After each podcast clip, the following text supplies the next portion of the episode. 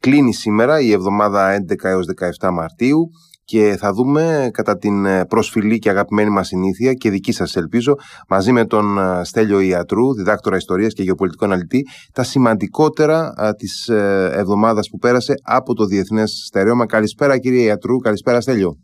Здравствуйте, Иван Ахильевич. Как у вас э, сегодня дела? Желаю вам отлично. Να μιλάμε λίγο ρώσκα γιατί Από τη Ρωσία με αγάπη ο Στέλιος Ιατρού. λοιπόν, έχουμε εμεί εδώ στην Ελλάδα ε, την ε, δική μα πρακτορική μπασκλασαρία που μα έστειλε η Ρωσία. Δεν έχουμε εκείνα τα πολύ σπουδαία που συνέβησαν στι ΗΠΑ που είχαν την Άννα Τσάπμαν ή την ε, Μαρία Μπούτινα ή στη Γερμανία την Γελένα Κνόρ. Ε, ή έχουμε εμεί εδώ μια, μια καλή κυριούλα που πουλούσε πλεκτά σε μια μπουτίκ, ξέρω εγώ. Και πολλοί μας είναι, μη σου πω. πολύ. Ε, να πούμε ότι αυτές τις μέρες είχαμε μέσα στη εβδομάδα την εξάρτηση ενός δικτύου στην Πολωνία. Ε, τουλάχιστον έξι συλλήψεις από πράκτορες ε, ρωσικού κατασκοπικού κυκλώματος που είχε εγκαταστήσει πολλές πολλές κάμερες σε σιδηροδρομικούς σταθμούς, γραμμές και σε ε, οδικά δίκτυα που περνούσαν ε, αποστολές ανθρωπιστικές αλλά και ε, εξοπλιστικές από την Πολωνία στην Ουκρανία και μάλιστα στο αεροδρόμιο που είναι η κατεξοχή βάση όπου προσγειώνται τα αμερικανικά αεροσκάφη και έχει προσγειωθεί και ο, ε, και ο Τζο Μπάιντεν της πρόληψης και πάει στην Πολωνία. Εκεί είναι δίκτυα. Τώρα τα δικά μας είναι. ναι, ναι, εντάξει. Νταβάιτε, νταβάιτε. Να ναι. πνιόμουν σαν ψόρ που λένε. Α ξεκινήσουμε την ανασκόπησή μας.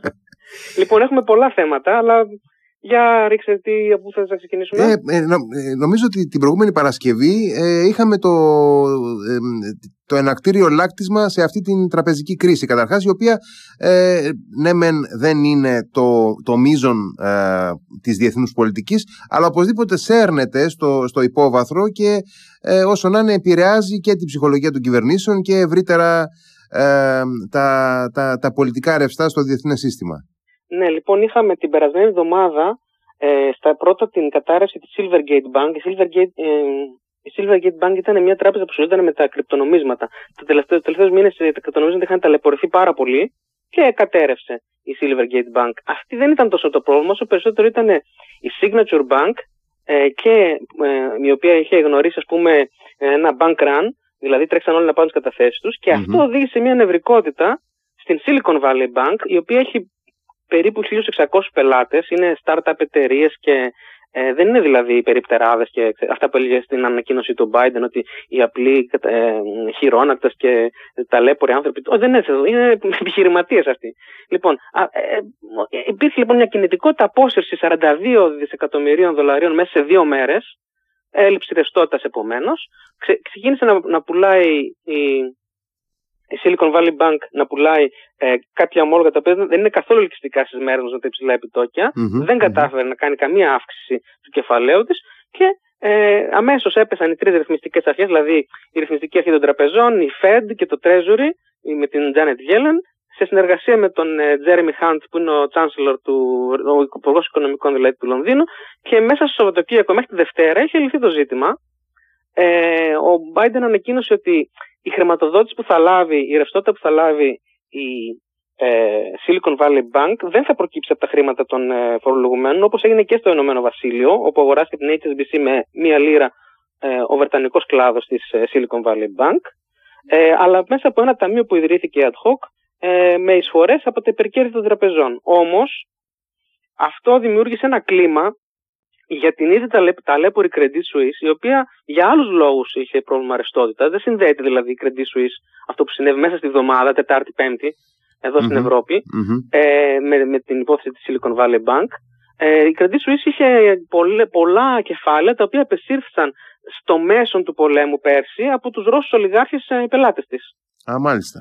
Ε, και επομένως έχασε ρευστότητα. Έκανε και αυτή το ίδιο, το ίδιο ζήτημα, να βγάλει ομόλογα, δεν τα αγοράζει κανείς και με την ευκαιρία αυτή ό,τι είναι είναι, ξέρω εγώ τι θα έλεγε η Λίτσα Πατέρα, όταν μπει ο ουρανός, ο ζώδιος και τα λοιπά, τα ανατρέπει όλα. Ό,τι λοιπόν είναι ασθενές αυτή τη στιγμή mm-hmm. χρειάζεται στήριξη.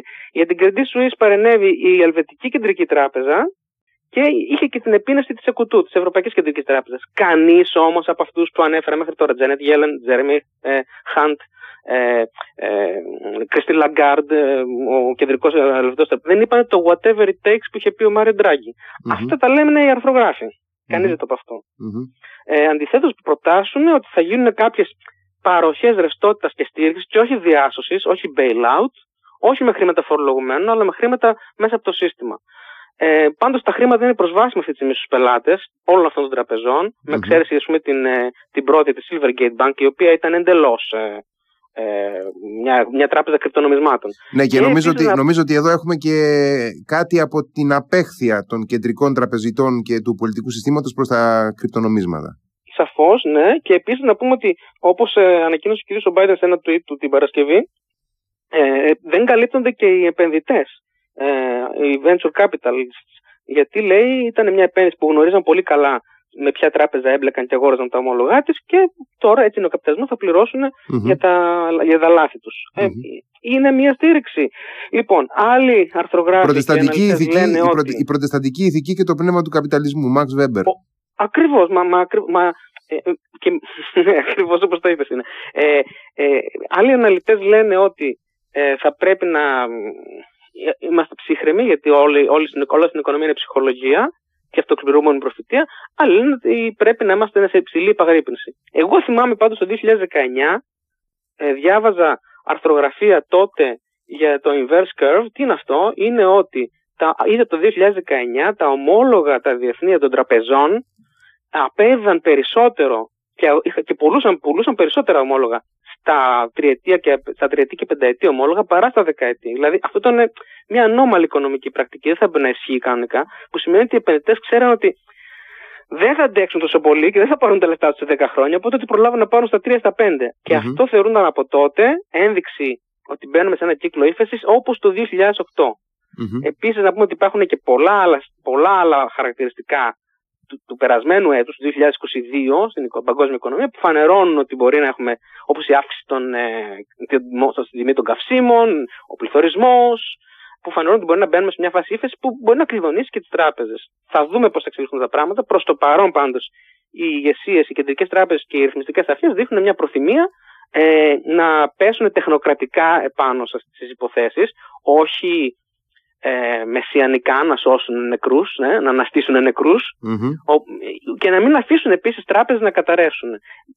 Καταχρηστικά χρησιμοποιείται στην αρθρογραφία το collapse, η κατάρρευση. Δεν έχουν καταρρεύσει ακριβώς αυτές τις τράπεζες. Έχουν μεγάλα προβλήματα ρευστότητας. Η Credit Suisse είχε πέσει 20% ε, η μετοχή της. Ή τώρα, ε, ε, σήμερα, εχθές δηλαδή την Πέμπτη, μια άλλη ακόμα τράπεζα, ε, στο Σαν Φρανσίσκο, η First Republic Bank, ε, είχε 70% πτώση στη μετοχή της. Και τι συνέβη, 11 μεγάλες Αμερικανικές τράπεζες, μεταξύ η JP Morgan, η Citibank Group κτλ., ε, συμφώνησαν να της παράσουν μια ένεση 30 δισεκατομμυρίων δολαρίων ρευστότητας και αμέσως με το που ακούστηκε αυτό, οι αγορές ε, παγκοσμίως, ενώ ξεκίνησαν τη Δευτέρα με πολύ και την Τρίτη με πολύ κακές ε, προοπτικές για τις πωλήσεις των μετοχών τραπεζών, τώρα γίνεται πάρτι. Γιατί κατάλαβαν οι αγορές ότι και οι ιδιωτικές μεγάλες τράπεζες θα πέσουν να βοηθήσουν αυτές εδώ. Δηλαδή, τι σημαίνει, το σύστημα δεν θέλει να ξαναπεράσουμε ένα 2008. Αυτό δεν σημαίνει ότι δεν θα το περάσουμε. Άμα είναι, μπορεί να συμβεί. Υπάρχει μια ρευστότητα. Θα δούμε πώς θα πάνε τα πράγματα. Σίγουρα δεν είναι καλό σκηνικό αυτό. Σίγουρα δεν, δεν είναι και όμως και συνετό να, να έχουμε ένα bank run. Mm-hmm. Να τρέχουμε όλοι να πάμε στις καταθέσεις μας. Δεν έχει κανένα νόημα αυτό. Mm-hmm. Όλες οι τράπεζες, να πούμε το εξής για να καθησυχάσουμε δεν, δεν πρέπει να το κάνω αυτό, τέλος πάντων. Τους ορισμένου ακροατέ μας είναι το εξής. Όλες οι τράπεζες του πλανήτη με τα τρία χρόνια της πανδημίας και που είχαμε τα lockdowns και κλειστά και τα λοιπά και δεν κάναμε μεγάλη κατανάλωση, συγκέντρωσαν πολύ μεγάλες ε, αποταμιεύσεις. Η Ελλάδα, για παράδειγμα, συγκέντρωσε 200 δισεκατομμύρια αποταμιεύσεις. Γιατί δεν κάναμε κατανάλωση. Mm-hmm. Αυτό δεν σημαίνει όμως ότι υπάρχουν αυτά τα 200 εκατομμύρια σε χαρτονομίσματα αύριο να τα πάμε, να τα πάρουμε. Οπότε, άμα συνέβαινε κάτι τέτοιο, θα ήταν, θα ήταν μια αυτοχειρία του ίδιου του λαού, ας πούμε. Το οποίο δεν χρειάζεται να συμβεί. Τα χρήματα υπάρχουν εκεί. Υπάρχει ο πλούτος στον δυτικό κόσμο. Ε, αυτά ε, λοιπόν συνέβησαν τι τράπεζες. Είχαμε σήμερα την λοιπόν, ίδια μέρα. Ναι, ναι, ναι, για πες αυτό. Αυτή που ήταν στο Σαν Φραντζίσκο. Α, ναι, ναι, ναι. Ε, Εν τω μεταξύ, να πω, κλίμα. Ναι, ναι, να πω ότι ε, έχουν πολύ ενδιαφέρον και πολύ γούστο αυτά τα ονόματα που επιλέγουν για τις μικρομεσαίες τράπεζες αυτές τις Αμερικανικές. First Republic, ας πούμε, Silicon Valley. Έχουν ενδιαφέρον. Ναι. είναι λίγο, είναι, ναι. Έχουν κάτι το αφαιρετικό, το ποιητικό. Ε, Παλιά είχαμε τότε, στο, τότε στα, στα ενυπόθηκα δάνεια του 2008, το μεγάλο σκάνδαλο που κατέρευσαν τράπεζες, είχαμε την ε, Fannie Mae και την ε, Φρέντι Μακ. Δηλαδή, ναι, ότι λίγο αποκαλύστηκα ναι, ονόματα. Ναι. Ε, εν τω μεταξύ, την ίδια μέρα, την προηγούμενη Παρασκευή, νομίζω ότι ε, ξεκίνησε να ξετυλίγεται και το ζήτημα της ε, γεωργίας που είδαμε στη συνέχεια. Λοιπόν, ε, ναι, είχαμε, αν θυμάστε, όλη την περασμένη εβδομάδα ε, τρει-τέσσερι μέρες συνεχόμενες στη Γεωργία, τι μεγάλε πορείε διαμαρτυρίας των Γεωργιανών για το ε, ρωσική έμπνευση νομοσχέδιο και την καταπίεση των ε, δικαιωματων ουσιαστικά ήταν ότι ε, ΜΚΟ, ε, ιστοσελίδες, ε, οτιδήποτε χρηματοδοτούνταν κατά ένα ποσοστό τουλάχιστον 20% από, δυτικού, από δυτικούς θεσμούς, όπως για παράδειγμα οι ΜΚΟ που ε, λαμβάνουν χρήματα από την Ευρωπαϊκή Ένωση και συμβάλλουν στην ευρωπαϊκή πορεία της, της γεωργιας Ε, θα θεωρούνται ε, είναι αγέντη, δηλαδή ε, ξένοι πράκτορες ε, και αυτό τι σημαίνει, αυτό σημαίνει ότι θα το γράφουν παντού, ε, θα αντιμετωπίζονται ως κατάσκοποι, θα έχουν δηλαδή, δεν είναι όπως ας πούμε στη Δύση που δεν, τα πολύ δίνουμε σημασία αυτά τα πράγματα. Αυτό το ζήτημα κατέρευσε, το πήραν πίσω, ενώ είχε ψηφιστεί, το πήρε πίσω η κυβέρνηση, η οποία είναι αλλά είχαμε αμέσως δηλώσεις Λαυρόφ και Πεσκόφ, οι οποίοι είπαν τα ίδια που λέγανε το 2014 πριν, πριν από το Μαϊντάν. Δηλαδή, ότι αυτές οι διαδηλώσεις διαμαρτυρίας ήταν μία ξενοκίνητη ε, ε, διεργασία με σκοπό την ε, ε, πτώση του καθεστώτος για πραξικόπημα, ότι δημιουργεί αντιρωσικό κλίμα, τα ακούγαμε τέλεια για την, για την Ουκρανία, ότι εδώ υπάρχουν φορτικές πιέσεις από τη Δύση προς την ανεξάρτητη κυβέρνηση της Γεωργίας. Την ίδια μέρα βέβαια, ε, η Σαλόμη Ζουρασβίλη, η πρόεδρος της Γεωργίας, η οποία ήταν, βρισκόταν στην, στην Ουάσιγκτον για συνάντηση με τον Τζέικ Σάλιβαν, τον ε, Σύμβουλο Εθνικής Ασφάλειας των ΗΠΑ, ε, υποστήριζε τις διαδηλώσεις. Ε, δεν έχει πολλές εξουσίες η πρόεδρος στη Γεωργία. Ε, και προέβησαν μαζί σε κάποιες κοινές δηλώσεις ότι ο δρόμος της Γεωργίας είναι προς την ε, Δύση, πρέπει να είναι προσιλωμένη προς τις δημοκρατικές μεταρρυθμίσεις, δεν πρέπει να υποκύψει ε, σε τέτοιες νομοθεσίες.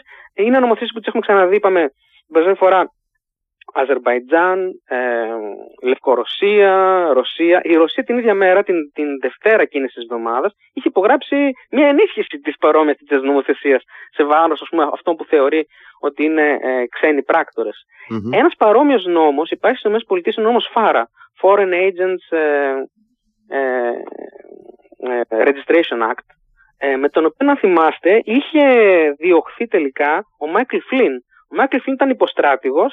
Yeah, ήταν, ήταν ο πρώτος σύμβουλος της Εθνικής Ασφαλείας του Προέδρου Τραμπ. Για 15 μέρες. Είχε ξεχάσει να δηλώσει ότι είναι πράκτορας της ε, Τουρκίας. Έμμισθος πράκτορας της Τουρκίας. Ναι, ναι, ναι. Ε, έσπευσε αμέσως το FBI στο Λευκό Οίκο και μέσα σε 10 με 15 μέρες είχε φύγει από τον Λευκό Οίκο. Δικάστηκε, καταδικάστηκε και του χορηγήθηκε, καταδικάστηκε σε ένα χρόνο φυλάξη και του χορηγήθηκε ε, χάρη από τον ε, πρόεδρο Τραμπ και έχει γίνει έμβλημα τώρα, τώρα πούμε, για την... Αυτά δεν είναι αστεία πράγματα στι ΗΠΑ. Δεν σε, δεν σε βάζουν φυλακή για το ότι είσαι πράκτορας στι ΗΠΑ, αλλά γιατί δεν, δεν το δηλώνεις. Mm-hmm. Γιατί το κάνουν αυτό; Ε, το να λαμβάνεις χρήματα από κάποιον σημαίνει στα αγγλικά ότι είσαι beholden, είσαι υποχρεωμένος σε αυτούς. Και από εκεί και πέρα όλε σου οι ενέργειες και οι δημόσιος λόγος είναι scrutinized, είναι δηλαδή τίθεται υπό έλεγχο.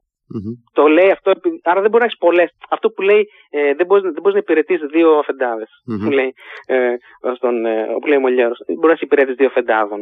Ε, ε, ε, τη Δευτέρα, 13 Μαρτίου, ε, είχαμε δύο, δύο γεγονότα που σχετίζονται με την Κίνα από δύο διαφορετικές μεριές όμως. Δηλαδή, αφενός είχαμε στην Κίνα την ανάληψη καθηκόντων από τον νέο Πρωθυπουργό, και αφετέρου είχαμε την υπογραφή της σύμβασης ε, για την ε, τριμερή αμυντική συνεργασία AUKUS.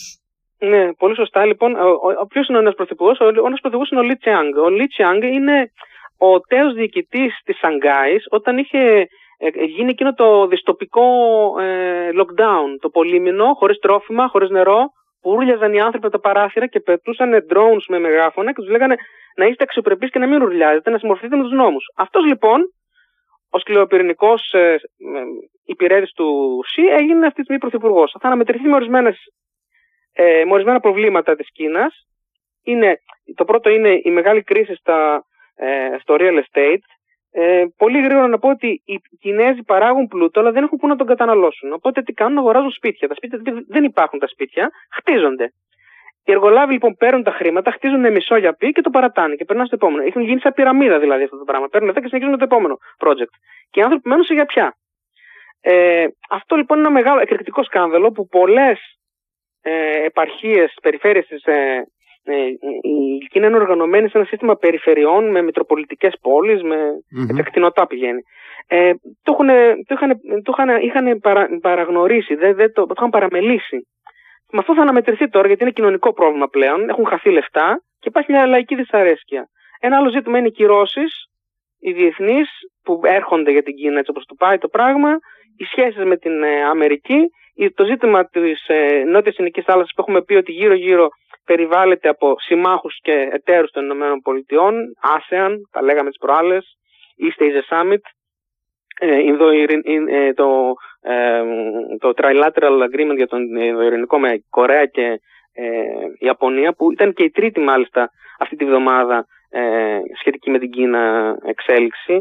Η Κορέα, είχαμε, είχαμε επίσκεψη του Προέδρου της Κορέας στο, στο Τόκιο, όπου συναντήθηκε με τον Πρωθυπουργό Κισίντα και προχωράνε σε εξομάλυνση. Αυτό προφανώς γιατί ε, πρέπει, υπάρχουν όπως είπα και οι δύο, υπάρχουν ε, πιεστικές ανάγκες ασφαλείας που πρέπει να τις βρουν ενωμένες και mm-hmm. ε, τέλος πάντων ε, να, να συντονιστούν ε, όπως στο πλαίσιο της trilateral agreement που είχαμε πει ξανά στις περασμένες, περασμένες ανακεφαλαιώσεις που την προωθεί είναι ο, ο Λευκός Οίκος. Τώρα για να καταλάβουν οι φίλοι, επειδή είναι λίγο μακριά από εμάς, να καταλάβουν οι φίλοι ότι τώρα όταν λέμε ε, Ιαπωνία, Νότια Κορέα μιλάμε για ένα κλίμα μεταξύ των δύο λαών, ας πούμε, των δύο χωρών ε, που προσυδειάζει λίγο στο Ελλάδα-Τουρκία. Δηλαδή δεν είναι έτσι τόσο ε, ε, εύκολα τα πράγματα να, να προσεγγίσουν οι δύο χώρες μεταξύ τους.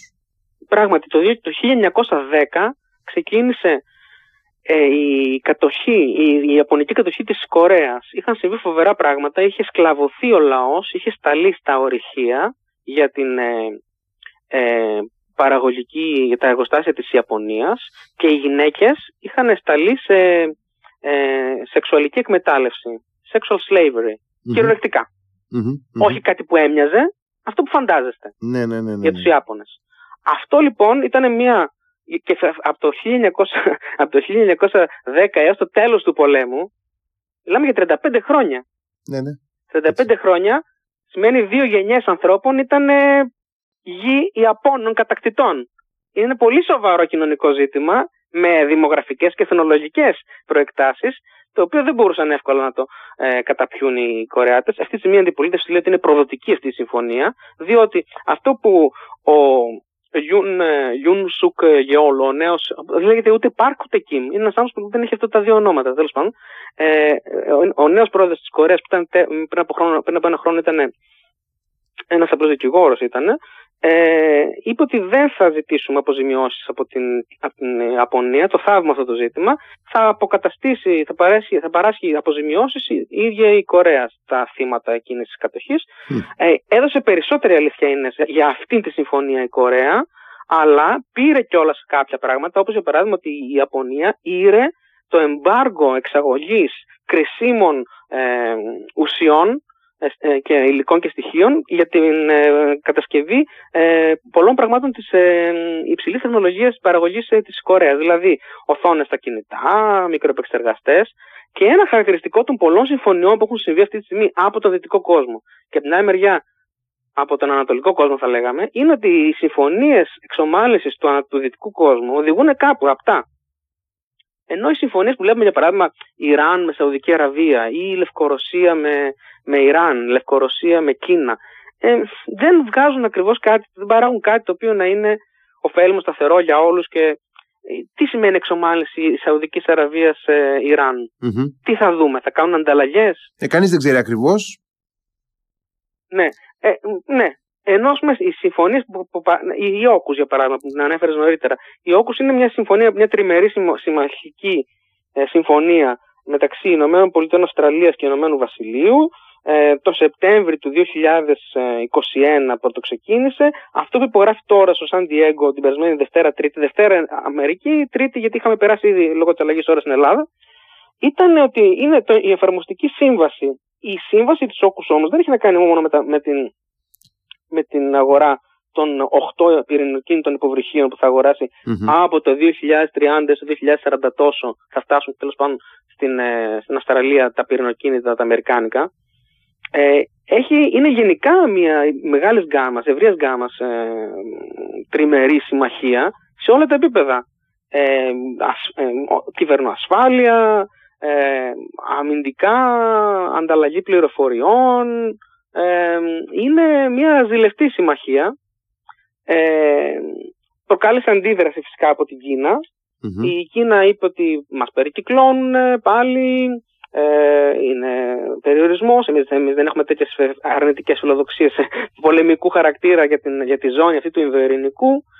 Ε, δεν είναι ακριβώς έτσι βέβαια, οι ισχυρισμοί της Κίνας δεν ισχύουν, διότι η Κίνα έχει κάνει πολλές συμφωνίες με τα μικρά νησιωτικά κράτη ε, του Ειρηνικού, όπως για παράδειγμα πρόσφατα με τα νησιά του Σολομόντα, για να φτιάξει εκεί πέρα ε, ναυτικές, αεροπορικές και υπερευλικές βάσεις. Και αυτά είναι πολύ κοντά στην Αυστραλία και στη Νέα Ζηλανδία. Ε, μπορεί να μην το κάνει επειδή έχει πολεμικούς σκοπούς. Μπορεί να το κάνει για άλλους λόγους. Ναι, μπορεί να το κάνει γιατί έχει δει πολλές ταινίες με καϊτζού και μπορεί να βγουν να βγει από τον ειρηνικό.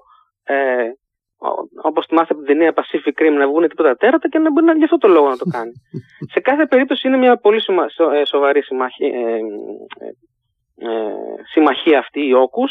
Εγγράφεται μέσα σε ένα άλλο πλαίσιο ε, συμφωνιών της περιοχής εκεί του Ινδοειρηνικού είχε προκαλέσει τότε την έρηδα με τη Γαλλία η οποία ακόμα δεν έχει καλμάρει Α. μεταξύ ΗΠΑ και Παρισιού γιατί ε, το 2016 οι Γάλλοι είχαν κάνει μια συμφωνία με την η Naval Group με την Αυστραλία με άλλους πρωθυπουργούς τότε της Αυστραλίας για κάποια ε, συμβατικά διζελοκίνητα υποβρύχια τα οποία δεν έλεγαν να προχωρήσουν. Οπότε ήρθε η Αμερικανική όκους, η συμφωνία πρώτα ξεκίνησε να την επεξεργάζονται οι Βρετανοί με τους Αυστραλούς από τον Φλεβάρι του 22. Ε, και έπεσα πασίνεφα όταν άκουσα ότι το Κέντορσε, τότε ήταν ο Ζαν Νίβ Λεντριάν, έπεσε από τα σύννεφα. Ναι, το Κέντορσε για τους φίλου. Ναι, για τους φίλους που δεν. συμφωνία να έρχεται mm-hmm. στα δημοσιεύματα. Ναι. Δηλαδή, ε, για τους φίλους που δεν ε, το ξέρουν, το Κέντορσε που λες είναι το Γαλλικό Υπουργείο Εξωτερικών. Σωστά. Ε, ναι, το κέντρο είναι το Γαλλικό Υπουργείο Εξωτερικών. Βλέπαμε λοιπόν τότε στα, στα δημοσιεύματα στην Αγγλία, βλέπαμε ότι είναι ε, η Daily Telegraph, η Sunday Telegraph, ε, αργότερα ξέρω, η New York Times, ε, το Άξιο, το Πολίτικο, γράφανε επαφές. Ε, μήπως ήταν, μήπως ήταν στα αγγλικά τα δημοσιεύματα και δεν τα μπορούσαν να τα διαβάσουν στη Γαλλία, δεν ξέρω. Ναι, ήταν στα αγγλικά πράγματι. Ε, Αυτή είναι η εξήγηση. Έχουν μια δυναμία ε, με, τη, με την αγγλική γλώσσα ενίοτε στη Γαλλία. Οπότε λοιπόν όταν υπογράφηκε, όταν υπογράφηκε λοιπόν 15 Σεπτεμβρίου η συμφωνία, 17 Σεπτεμβρίου ο Ζαν Λιβεντριάν ανακάλεσε τότε τους πρέσβεις ε, της Γαλλίας που είχε στην Αυστραλία και στις ΗΠΑ και αποκάλεσε προδοτική και πισόπλατη μαχαιριά αυτή τη συμφωνία γιατί ουσιαστικά κύρωνε με, ε, με την ε, συμφωνία με την Naval Group.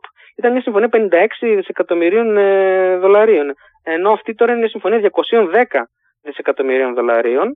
Ο νυν πρωθυπουργός της Αυστραλίας, ο Άντωνι Αλμπανίζη, είπε ότι έχει πολλά ωφέλη. Είναι μια, η μεγαλύτερη επένδυση που έχουμε κάνει στην άμυνά μας. Θα φτιάξουμε 20.000 θέσεις εργασίας στους δύο εδώ, στα δύο εδώ ε, ναυπηγεία στο, mm-hmm στην Αυστραλία, γιατί θα φτιαχτούν, θα φτιαχτούν τα, τα υποβρύχια, θα κατασκευαστούν, είναι πάγιος όρος αυτός. Ε, το πρόβλημα είναι ότι είναι πυρηνοκίνητα. Η Αυστραλία θεωρείται, έχει ήδη νομικά ε, ε, αυτοπροσδιοριστεί ως ε, nuclear free state, αλλά έχουν ληφθεί μέριμνες, όπως είπε ο Ντάνιελ Κρίτενμπρινκ. Ο Ντάνιελ Κρίτενμπρινκ είναι ο υφυπουργός εξωτερικών των ΗΠΑ για θέματα ε, Ειρηνικού και Ανατολικής Ασίας. Ναι, είχαμε αναφερθεί σε αυτό και στην προηγούμενη Στην, ε, όλη τη βδομάδα στη σύνοδο στις συνόδους ε, των ε, χωρών της Ανατολική Ασίας και μετά πήγε στο Σαν Διέγκο. Είπε λοιπόν ότι έχουν ληφθεί όλες οι νομικές μέρε για να μην προσκρούσουν ε, οι, οι κινήσεις αυτών των τριών χωρών, ε, ΗΠΑ, Ηνωμένου Βασιλείου, Αυστραλίας, στις δεσμεύσεις Αυστραλίας να παραμείνει ή όχι ε, nuclear free state. Είπε ο, ο, Τζο Μπάιντεν ότι ούτως ή άλλως δεν θα, δεν, θα, δεν θα είναι υποβρύχια αυτά ε, τα οποία θα κουβαλάνε πυρηνικές κεφαλές, αλλά θα είναι πυρηνοκίνητα. Θα έχουν στην αρχή τα πρώτα τρία συν δύο οψιών θα είναι Virginia Class, θα είναι της κλάσης Virginia των ΗΠΑ. Μετά θα φτιαχτούν από τις τρεις χώρες μαζί, με τεχνολογία κοινή, με Rolls Royce αντιδραστήρες, με ε, τεχνολογία πυρηνικής πρόωσης των ΗΠΑ και με ε, συμβολή της Αυστραλίας, θα φτιαχτούν μια σειρά από άλλα υποβρύχια πυρηνοκίνητα, τα λεγόμενα SSN OCUS, τα οποία θα τα πάρουν και οι τρεις χώρες.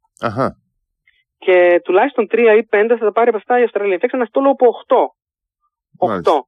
Τώρα, εγώ επιφυλάσσομαι αν δεν θα κουβαλάνε κάποια στιγμή πυράβλους με πυρηνικέ κεφαλές, γιατί είναι υπερόπλα που τι θα κουβαλάνε, συμβατικές τορπίλες; Θα ε... βγάζουν μήπως μεγάφωνα και θα φωνάζουν στους ε, στους Κινέζους φύγετε; Προφανώς πηγαίνουμε κάποια στιγμή και για πυρηνικό εξοπλισμό, αλλά δεν μπορούμε αυτό να το πούμε έτσι φανερά.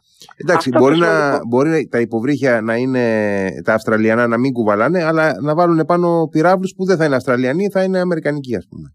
Κάτι άλλο, ναι, θα βρεθεί μια λύση. Λύσεις βρίσκονται. Ε, αυτό ναι, αυτό που μετράει είναι ότι ε, βγήκε μια, μια κινέζικη ανακοίνωση, έτσι πάλι κόλαφος, ε, αλλά πολύ μετρημένη στο εξής πράγμα. Δηλαδή, ενώ έχει αυστηρή γλώσσα, δεν λέει ποια αντίπεινα θα κάνει η Κίνα θα εφαρμόσει για αυτή τη συμφωνία. Γι' αυτό ίσως γιατί η Κίνα ε, ξέρει ότι αυτά θα αρχίσουν να παραδίδονται πρώτα τα, 5 ή τα 3 συν 2 Βιρτζίνια ε, από το 2030 και εξής. Οπότε δεν είναι αυριανό το ζήτημα. Έχει ο Θεός. Έχει ο Θεός μέχρι τότε. Ε, και μέχρι το, τα μέσα του 2040 και βλέπουμε. Και δεύτερον, ότι πιστεύει η Κίνα ότι το ζήτημα της της Ταϊβάν θα έχει λυθεί ήδη νωρίτερα, όπως είπε και ο πρόεδρος Σι στη δική του ομιλία τι προάλλες στο συνέδριο, ε, είτε διπλωματικά είτε στρατιωτικά, νωρίτερα. Μάλιστα. Α δηλαδή, πάρουμε, μια, ας πάρουμε μια μουσική ανάσα, ε, να πάρεις και εσύ μια ανάσα. Ναι. και επανερχόμαστε. Radio Me 88,4 ε, Στέλιο, είχαμε και ε, κάποιες εντός εισαγωγικών αερομαχίες τις τελευταίες μέρες μεταξύ ε, ε, Ρωσίας και Δύσης και αναφέρομαι καταρχάς στο επεισόδιο στη Μαύρη Θάλασσα με το, με το UAV και αφετέρου στα, στα ζητήματα των MiG-29 αλλά να ξεκινήσουμε από, το, ε, από την υπόθεση με το, με το Reaper. Ναι, να, πούμε, να, πούμε, να πω δύο λόγια πρωτού, πρωτού κλείσουμε λίγο για την Κίνα και για την Όκους. Α, βεβαίως, ναι, ναι, ναι, ναι. Δύο λόγια να πω λίγο για να δώσω μια εικόνα στους ακροατές μας γιατί είναι σημαντική η Όκους και γιατί είναι σημαντικό το ταξίδι του ε, ΣΥ τώρα την άλλη εβδομάδα 20 με 22 στη, στη Μόσχα. Και μετά θα περάσουμε στα αυτά τα, τα πιο πολεμικά και πιο τεχνικά που συνέβησαν. Το πρώτο είναι ότι η Όκους εκτός από μια συμφωνία αμυντική για την αγορά, ε, για τη δημιουργία ενός στόλου φιλονατοϊκού στον Ειρηνικό με 8 υποβρύχια Αυστραλιανά, που θα είναι Αμερικάνικα στην αρχή, μετά τριμερή, ας πούμε, στην κατασκευή, είναι προβλέπει τη συνεργασία στην προηγουμένη κυβερνοτεχνολογία, στην τεχνητή νοημοσύνη και στην αστυνομία, στις κβαντικέ τεχνολογίες, στον ηλεκτρονικό πόλεμο. Αυτό είναι κρίσιμο θα πω τώρα. Στις υπερηχητικές και αντιυπερηχητικές τεχνολογίες, η Κίνα φτιάχνει αντιυπερηχητικούς πυράβλους για να χτυπήσει τι πράγμα, τα 10-12 αμερικανικά αεροπλανοφόρα τα οποία βρίσκονται αυτή τη στιγμή από τα 22 στην, ε, σε, σε, σε, σε λειτουργία. Mm-hmm. Στην καινοτομία επίσης και στην ανταλλαγή πληροφοριών. Στην ανταλλαγή πληροφοριών είναι κεντρικό κομμάτι της Αμερικάνικης Συμφωνίας τα τελευταία δύο χρόνια, οπουδήποτε. Ε, μυστικό, δηλαδή πληροφοριών που συλλέγονται από τις μυστικές υπηρεσίες. Σε αυτό το πεδίο η, η Όκου ε, έρχεται και κουμπώνει πάνω σε μια άλλη πενταμερή συμμαχία ανταλλαγής πληροφοριών σε εκείνη τη ζώνη του Ινδοειρηνικού, η λεγόμενη Five Eyes, η οποία είναι Αυστραλία, Νέα Ζηλανδία, Καναδάς, Ηνωμένες Πολιτείες και Ηνωμένο Βασίλειο, mm-hmm. προσπαθεί να μπει και η Γαλλία και στην Όκους και σε αυτήν, γιατί η Γαλλία είναι η χώρα με τη μεγαλύτερη ΑΟΣ στον πλανήτη. Έχει νησιά και στον Ειρηνικό. Ναι, βέβαια. Να αφορούν πάρα πολλά αυτά τα πράγματα. Γαλλική Πολυνησία κλπ. Βεβαίως. Και γι' αυτό και πήγε και εκεί πέρα και ο. Στον Ινδοειρηνικό εκεί πέρα πρόσφατα στο, στην Κορέα, που λέγαμε νωρίτερα, πήγε και ο Γιάννης Στόλτεμπεργκ της προάλλη και ζητούσε από τους Κορεάτες να επιταχύνουν την παραγωγή του, του οπλισμού.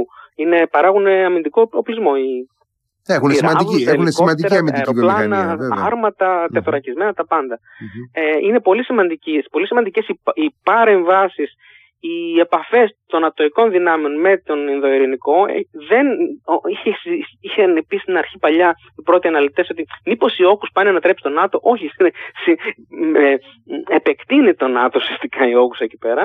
Η επαφή τώρα, η, η, τώρα έχουμε 17, του μηνός, σε, σε τρεις μέρες θα πάει ο ΣΥ στη Μόσχα. Λοιπόν, είναι σημαντική αυτή η συνάντηση. Όποτε συναντιέται ο, ο ΣΥ με τον ε, Πούτιν, μετά από λίγες μέρες έχουμε μια πολεμική έξαρση στην Ουκρανία. Αχα. Ε, πάνε να, τι, τι, τι ανακοίνωσαν οι, οι, οι, Κινέζοι και οι, έχουμε λίγες λέξεις. και οι, και οι Ρώσοι. Ότι θα, θα εξετάσουν οι δύο πρόεδροι την συλλογική, ε, όλη τη συνολική τους ε, ε, εταιρική σχέση, ε, τη στρατηγική του συνεργασία, θα υπογράψουν, αυτό είναι πολύ σημαντικό, έναν, έναν αριθμό, κάμποσα δηλαδή, ε, σημαντικά ε, κείμενα διμερούς Οι Κινέζοι είναι πατέρες στη γραφειοκρατία, δεν αφήνουν τίποτα στην τύχη, πηγαίνουν με τόμους από συμφωνίες, θα τους γδάρουν τους Ρώσους. Οι Κινέζοι όπου έχουν μπλέξει Αφρική, η Σρι Λάνκα, είδατε τις συνέβη στη Σρι Λάνκα, βγαίνουν πάντα κερδισμένοι. Ε, ό,τι, όποιον βρουν σε ανάγκη, σε ανάγκη το χτυπάνε στο κεφάλι. Λοιπόν, θα ε, εμβαθύνουν τις, τις διμερείς, διμερείς σχέσεις, λέει, εμπιστοσύνης. Ε, αυτό έχει να κάνει μάλλον με το ότι η Κίνα έχει ενστάσεις για το πόσο πολύ, πόσο πολύ καιρό κράτησε ε, αυτός ο πόλεμος. Δεν εμπιστεύονται δηλαδή τις υποσχέσεις του Πούτιν. Ναι. Ότι ναι, μα, δεν, ξέρω, δεν ξέρω αν είναι, και πια, αν είναι πια και στο χέρι του Πούτιν να τον τερματίσει τον πόλεμο έτσι, ε, έτσι απλά. Ναι, μπορεί και να είναι έτσι τα πράγματα. Ε, γιατί πλέον είναι και ένας εγκληματίας πολέμου που διώκεται. Ε, ήθελα να, να πω το εξής. Πολλοί λένε, επειδή πριν από λίγο κυκλοφόρησε η είδηση για το, για το ένταλμα σύλληψης, είπαν δηλαδή, το Κρεμλίνο είπε ότι δεν μας ενδιαφέρει, δεν μας αφορά, δεν θα ναι, δεν έχει σημασία. Είναι... Δεν είναι καθόλου έτσι. Ε, δεν είναι ότι ε, ένα ένταλμα, επειδή δεν μπορεί να εφαρμοστεί, δεν έχει σημασία. Αυτή τη στιγμή είναι ένας διοκόμενο για εγκλήματα πολέμου ε, πρόεδρος, που σημαίνει ότι δεν μπορείς στο εξής να κάτσεις σε ένα τραπέζι διαπραγμάτευση να διαπραγματευτεί ειρήνη. Δεν έχει υπογραφεί του καμία νομιμότητα. Και όποιος έρχεται σε επαφή μαζί του, εμπλέκεται με, με, σε σχέσεις με έναν εγκληματία πολέμου. Αυτό ακριβώς υπονοούσα, αυτό ακριβώς υπονοούσα στην αρχή της εκπομπής όταν σχολίασα το ότι ε, αλλάζουν κάπως τα δεδομένα στη σχέση. Ε, δηλαδή αυτό το ταξίδι του ΣΥ στη, στη Μόσχα είναι λίγο διαφορετικό. Ακριβώς γιατί αυτή τη στιγμή και ήρθε την κατάλληλη στιγμή, Παρασκευή. Mm-hmm. Δηλαδή, τι συμβαίνει Παρασκευή; Έπρεπε να βγει λίγο να τον, προ... να τον προστάσουν. Του λένε, τον προειδοποιούν τον ΣΥ, αυτό που πας να κάνεις τώρα είναι επαφές με έναν εγκληματία πολέμου. Και για κάθε παράπτωμα εκδίδεται ξε... ξεχωριστό ένταλμα σύλληψης. Ναι, αυτό αφορά δηλαδή, τα παιδιά, τις εκτοπίσεις των παιδιών. πολέμου, mm-hmm. τα οποία στοιχειοθετούνται, νέο θα βγαίνει. Και νέο. Mm-hmm. Ε, Επίσης, μεταδόθηκε σε αμερικανικά μέσα, χωρίς να έχει επιβεβαιωθεί, ότι ο πρόεδρος ΣΥ θα έχει κατόπιν μια τηλεφωνική συνομιλία με τον Ζελένσκι μετά το ταξίδι του στη Μόσχα, γιατί είχε πει ο Ζελένσκι έτσι πολύ διπλωματικά ότι θα με ενδιαφέρει πάρα πολύ να συζητήσω με τον πρόεδρο ΣΥ την πρωτοβουλία ειρήνευσης που είχε προτείνει. Εγώ πιστεύω ότι και ο Ζελένσκι και ο Πούτιν και ο ΣΥ ξέρουν ότι αυτά είναι ε, παραμύθια. Δεν είναι μια απτή πρόταση, ας πούμε, ε, τουλάχιστον που να ικανοποιεί τα 10-12 σημεία που έχει θέσει ο Ζελένσκι τα οποία 12 σημεία που έχει θέσει ο Ζελένσκι. Είναι, αυτό είναι να είχαμε να λέγαμε είναι αυτή η κινέζικη πρόταση τώρα. Είναι ευχολόγιο αυτό, δεν είναι ε, ναι, πρόταση. Απλά είναι να βρισκόμαστε να συζητάμε. Πάμε τώρα στα, στα, στα δύο επεισόδια. Το πρώτο είναι στο, στη Μαύρη Θάλασσα. Έχουμε και τα βίντεο πλέον.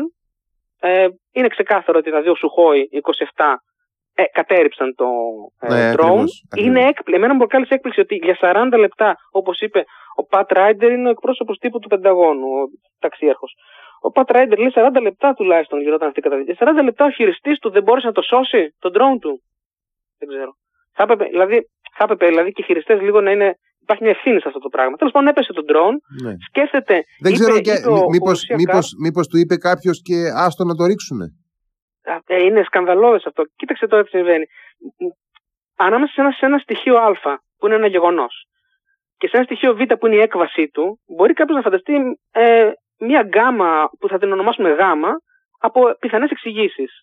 Αν δεν έχουμε τεκμήρια, είναι συνωμοσιολογία τα υπόλοιπα. Ναι. Και το ίδιο ισχύει και για την υπόθεση με, την, ε, με το γιατί διέφυγε η, η δική μας η πρακτόρισα η Ρωσίδα. Ε, μπορούμε να, να πούμε ότι είναι ένα εύλογο σενάριο αυτό. Δηλαδή, να, να, στην πραγματικότητα υπάρχει μεγάλη γραφειοκρατία στο Πεντάγωνο για κάθε τέτοια απώλεια. Αυτό το, το Reaper κοστίζει πάρα πολύ και είναι μεγάλο το ζήτημα το να το αφήσει κάποιος, ιδίως μετά τον εξοπλισμό που χάθηκε στο Αφγανιστάν. Mm-hmm. 7,5 δισεκατομμύρια εξοπλισμός φρέσκος. Mm-hmm.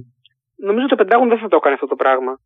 Ε, απλά κάποια αδυναμία του χειριστή, κάποιες ανεπάρκειες ή κάποια πραγματική γεωγραφική αδυναμία. Δεν μπορούσε να βρει ε, εκεί που πετούσε μία ε, ζώνη από ένα αέριο χώρο νατοική δύναμης, Τουρκία, ε, Ρουμανία, Βουλγαρία, για να πάει να κρυφτεί εκεί. Τέλος πάντων, το ρίξανε. Το πρόβλημα είναι ότι δεν έχει νατοϊκό σκάφος στην περιοχή για να το περισυλλέξει και είπε η Χουρουσία θα σκεφτούμε να επιτρέψουμε ένα σκάφος να περάσει από τα στενά που εν, εν, όταν υπάρχει πόλεμος στη Μαύρη Θάλασσα δεν επιτρέπεται από τις ε, συνθήκες του Μοντρέ κτλ. Ναι, έχουν εφαρμόσει τη συνθήκη του Μοντρέ. Ναι, ναι, δεν έχουν στυλώσει τα πόδια. Όταν, όταν ε, αποφάσισαν, κάποια στιγμή αποφάσισαν ότι θα την εφαρμόσουν. Αυτό, ναι, ναι, αυτό, αυτό κάποια στιγμή να μιλήσουμε και για τα στενά, για το ναι. σχέδιο της Κίνας να φτιάξει κάτι άλλο ε, ή το σχέδιο του, του Ερντογάν να φτιάξει την περίφημη διόρυγα της Κωνσταντινούπολης. Ναι, ναι, θα, θα δοθεί ευκαιρία. Να πούμε ότι είναι η δεύτερη παραχώρηση που θα ετοιμάζεται να κάνει η Τουρκία. Πριν από περίπου μία ώρα ανακοίνωσε ο Ερντογάν ότι ε, σκοπεύει να ξεκινήσει τις διαδικασίες για την ε, επικύρωση του πρωτοκόλλου για την ένταξη της Φινλανδίας. Μόνο της Φινλανδία. Η, η, τρίτη παραχώρηση είναι ότι θα ξαναρχίσει τις διαπραγματεύσεις με τη Σουηδία που είχαν Αυτά είναι, αυτά είναι, αυτά είναι που, τρία πράγματα δίνει αυτή τη στιγμή η Τουρκία. Ότι ε, σκέφτεται να επιτρέψει ένα σκάφος να περάσει στα στενά για να, για να περισυλλέξει γρήγορα το Reaper, το οποίο δεν πρέπει να πέσει σε ρωσικά χέρια. Ε, και θα κάνει για, για, τη Φιλανδία αυτό που είπαμε και για τη Σουηδία θα σκεφτούν θα, να ξεκινήσουν. Ε, για την Πολωνία, η Πολωνία έχει, είχε πάρει από τη Σλοβακία κάποια MiG, MiG-29. Τα MiG-29 είναι 30 ετών αεροπλάνα, αυτά που έχει τα επισκέβασε. Ε, θα δώσει λέει τέσσερα μέχρι το τέλος της εβδομάδας στην, στην Ουκρανία. Μέχρι το τέλος του Απριλίου θα έχει δώσει ίσως 12 ή 18 ή 28, διαβάζουμε διάφορα νούμερα. Στην πραγματικότητα από αυτά είναι λίγα τα οποία έχουν επιθετική ε, ικανότητα. Αλλά θα δοθούν και ως ανταλλακτικά. Ναι, ναι. Ε, η, ο στόλος ο αεροπορικός της ε, Ουκρανίας ήταν περίπου 120 μαχητικά. Κάποια από αυτά καταστράφηκαν. Όμως την περασμένη εβδομάδα, αυτή τη εβδομάδα που διανύσαμε, τα ουκρανικά αεροσκάφη, ελικόπτερα και αεροπλάνα έχουν κάνει 57 επιχειρήσεις αεροπορικές. Mm-hmm. Υπάρχουν αεροπλάνα λοιπόν, τα οποία χρειάζονται όμως ανταλλακτικά. Ναι, Πάμε και, τώρα στα, στα ρώσικα. Και εδώ να κάνω και μια παρένθεση ότι πραγματικά, γιατί το σχολίασα και προχθές που συζητούσαμε το Σάβα Βλάση αυτό το θέμα, ότι είναι ε, κατά την άποψή μου ε, απολύτως εντυπωσιακό ότι η ρωσική πολεμική αεροπορία δεν έχει καταφέρει μετά από 13 μήνες πολέμου να ε, εξουδετερώσει την Ουκρανική πολεμική αεροπορία. Δηλαδή αυτό είναι, είναι απίστευτα ενδεικτικό για τις αντικειμενικές δυνατότητες που έχει η ρωσική αεροπορία όταν ε, θα πρέπει να την ε, συγκρίνουμε, να την αντιπαραβάλουμε με τις αεροπορικές δυνατότητες ας πούμε του ΝΑΤΟ συνολικά. Είναι εξωφρενικό, είναι εξωφρενικό διότι δεν έχει καταφέρει ούτε superiority ούτε supremacy. Δεν έχει δηλαδή ούτε ανωτερότητα ούτε κυριαρχία στην, ε, στον, ε, στον, στον αεροχώρο της Ουκρανίας. Τι κάνουν, πετάνε κάποια αεροπλάνα πάνω από, την, από το ρωσικό ένα αεροχώρο και από τον λευκορωσικό ένα αεροχώρο και από εκεί εκτοξεύουν πυράβλους. Δηλαδή αναρωτιέμαι, αναρωτιέμαι ενίοτε και το έχω γράψει κάποια στιγμή κιόλας, ε, τι θα γινόταν εάν θα έπρεπε η Ρωσία να αντιμετωπίσει κάποια χώρα η οποία έχει πραγματική αεροπορία; Ε, ναι, θα είχαμε πολλά προβλήματα. Οι Ρώσοι θα είχαν πολλά προβλήματα. Γι' αυτό και κάποιες χώρες τώρα όπως σαν τη Ρωσία ή σαν την Τουρκία ή σαν την Κίνα ασχολούνται με τι πράγμα, με την κατασκευή πυραυλικών συστημάτων. Ε, είπε πρόσφατα ένας ε, ε, ε, Τούρκος αξιωματούχος ότι δεν έχουμε ανάγκη τους F-300 και τους F-400, έχουμε τα δικά μας, λέει, mm-hmm. πυραυλους γιατί, γιατί ε, ε, μετά το πραξικόπημα του 2016 δεν είχαν πιλότους, τους βάλαν φυλακή. Δανείζουν τα πιλότου από το πακισταν Ε, δεν, δεν μπορούν να, να εξαρτηθούν αυτές οι χώρες πλέον από την. Ε, τώρα παίρνουν από τον ιδιωτικό τομέα. Τώρα παίρνουν από τον ιδιωτικό τομέα πιλότους. Ε... Ναι, και είναι και πολύ ακριβότερο το να αγοράσει ένα αεροπλάνο από το να φτιάξει πυράβλους. Είναι ναι, πολύ ακριβότερο. Ε, τώρα, αυτά τα αεροπλάνα που λέει η Πολωνία θα δώσει ε, δεν θα είναι game changer, δεν θα αλλάξουν τα πράγματα. Θα είναι όμως κάτι και κυρίως θα είναι σαν τα βρετανικά challenger, τα άρματα μάχης. Άμα ξεκινήσει κάποιος, μπορεί να ξεκινήσουν κι άλλοι. Δεν μιλάμε για 16 φυσικά, μιλάμε για ε, MiG-29, ε, αεροπλάνα τα οποία είναι τρίτης γενιάς, δεύτερη, δυόμιση ξέρω εγώ, ε, δεν είναι τέταρτη γενιάς. Ε, είναι κάτι όμως, ε, φανερώνει ότι ο ανατολικός κλάδος του ΝΑΤΟ παραμένει προσιλωμένος στην ε, υπόθεση της Ουκρανίας. Ο Δυτικός ε, δεν... Έχετε ακούσει κάτι πρόσφατα; Τίποτα. Ναι. Τίποτα. Τίποτα. Δεν ακούμε κάτι να έρχεται από την ΑΠΟ. Ό,τι δόθηκε, δόθηκε προς το παρόν. Θα αρχίσουν πάλι οι Αμερικανοί να πιέζουν στο επόμενο Ραμστάιν. Mm-hmm. Ε, συνεχίζει, συνεχίζεται η Αυτό που μου κάνει οι, Γάλλοι, οι Γάλλοι έχουν πολύ καιρό να κάνουν τίποτα. Δηλαδή δεν δίνουν τίποτα οι Γάλλοι. Δώσανε τα Σεζάρ. Μετά σταματήσανε. Γιατί λέμε συνέχεια, λέμε συνέχεια για τους Γερμανούς και τους κυνηγάμε με. Ε, οι Γερμανοί είναι πάρα πολύ καλοί. Οι Γερμανοί εκπαιδεύουν ε, άπειρο κόσμο. Ε, βέβαια, εκπαιδεύουν, δίνουν πάρα πολλά πράγματα, πυρομαχικά πάρα πολλά. Που δεν έχουν κιόλας. Δηλαδή, γιατί δεν έχουν και ενόπλε δυνάμεις οι Γερμανοί τώρα. Δηλαδή έχουν καταρρεύσει ναι, ναι. το σύμπαν. Είπαν οι Γερμανοί ότι όχι μόνο θα δώσουν τα δικά τους Leopard, κάποια, τέλος πάντων 30, αλλά θα δώσουν και σε όποια χώρα έχει Leopard και θέλει να τα παραχωρήσει, θα τους δώσουν ανταλλακτικά, θα, δώσουν, θα τα επισκευάσουν. Ό,τι χρειάζεται δηλαδή, να γίνει όσο πιο καλύτερα γίνεται. Ναι. Έχει κάνει πολλές κινήσεις. Ναι, δηλαδή, και- δεν και- το περίμενα εγώ από το Και, αυτό και, τόσο τους, γρήγορα. και τους κακολογούμε Πάρα και όλοι. πολύ Δηλαδή. στείλανε τα Του, πόδια, τους έχουμε και στη, στο στόχαστρο τους Γερμανούς συνέχεια και λέμε για αυτούς. Οι Γάλλοι δώσανε κάποια πραγματάκια στην αρχή. Τώρα ε, παι- το παίζουν ε, οι φτωχοί συγγενείς. Κάθονται εκεί, συζητα- ακου- ακούνε τι λένε οι άλλοι και δεν συμμετέχουν. Οι Γάλλοι περνούν την εσωτερική τους κρίση τώρα. Δηλαδή, ε, με, τον, με την υπόθεση αυτή με το συνταξιδοτικό, η, η Ελζαμπέτ Μπόρν τι έκανε; Ε, λίγα λεπτά πρωτού ξεκινήσει η ψηφοφορία στην οποία θα έχανε η κυβέρνηση της, η κυβέρνησή της θα έχανε την ψηφοφορία, Μμμ. απέσυρε το νομοσχέδιο από τη Βουλή και θα το περάσει με εκτελεστικό προεδρικό διάταγμα. Το Ναι, αφού είναι οποίο κυβέρνηση η ανοχής, Ελίζα- έτσι. Δεν έχει πλειοψηφία στην Εθνοσυνέλευση. Σωστά. Η Ελιζαμπέτ μπορεί να έχει χρησιμοποιήσει κάμποσες φορές το άρθρο 49.3 του συντάγματος. Κάμποσες φορές. Συνήθως για τεχνικά πράγματα τα οποία δεν χρειαζόταν Ναι. να περάσει τη Βουλή. Για να Πραγματικά, καταλάβουν οι δηλαδή, φίλοι που μας ακούνε, είναι κάτι σαν τις πράξεις νομοθετικού περιεχομένου που έχουμε εδώ στην Ελλάδα. Δηλαδή, κα- γίνει ένα εκτελεστικό διάταγμα ότι αποφασίζει η κυβέρνηση. Έχει αυτό φυσικά εκτελεστική ισχύ, αλλά έχει μια κάπως μειωμένη πολιτική νομιμοποίηση. Σίγουρα γιατί για τέτοιες μεγάλες μεταρρυθμίσεις που έχουν 8 στους 10 Γάλλους ε, είναι αντίθετοι Μμμ, από όλα τα κόμματα πλέον. μμμ. Και ε, σύμφωνα με το άρθρο 49.3 του Γαλλικού Συντάγματος, ε, όταν ε, το επικαλεστεί η κυβέρνηση για να περάσει ένα περιοδικό διάταγμα, ε, αυτομάτως μπορεί κάποιος, ε, κάποιοι, η, άλλη, η αντιπολίτευση να κινήσει διαδικασίες για ε, μ, ψηφοφορία ε, ε, για ψήφο εμπιστοσύνης, δηλαδή ίσως κάνει πρόταση μορφής. Και θα συμβεί αυτό. Ήδη ορισ- τα ορισμένα κόμματα αυτό το απόγευμα τώρα που μιλάμε ξεκίνησαν στη Γαλλία να λένε ότι ε, μαζεύουν υπογραφές. 91 υπογραφές χρειάζονται, κάτι τέτοιο χρειάζεται. Μμμ. Ε, και αυτό είναι μεγάλη δοκιμασία. Ερώτημα, θα πέσει η κυβέρνηση, δεν ξέρουμε. Μπορεί να συμβεί αυτό. Λένε ότι τελευταία στιγμή οι Ρεπουμπλικάνοι θα στηρίξουν το κόμμα της αναγέννησης του Μακρόν για να μην έρθουν στα πράγματα μια, μια κυβέρνηση με Λανσόν, μια κυβέρνηση, ξέρω εγώ, Μμμ. της ε, Μαρίν Λεπέν. Δεν το ξέρουμε αυτό, θα το δούμε. Ναι, αυτά είναι όλα σενάρια. Κινήσεις, Αλλά και πάλι μετά ο, Ναπολεόντιες. ο, Μακρόν, ο Μακρόν θα είναι ουσιαστικά όμοιρος πολιτικά. ναι, ναι.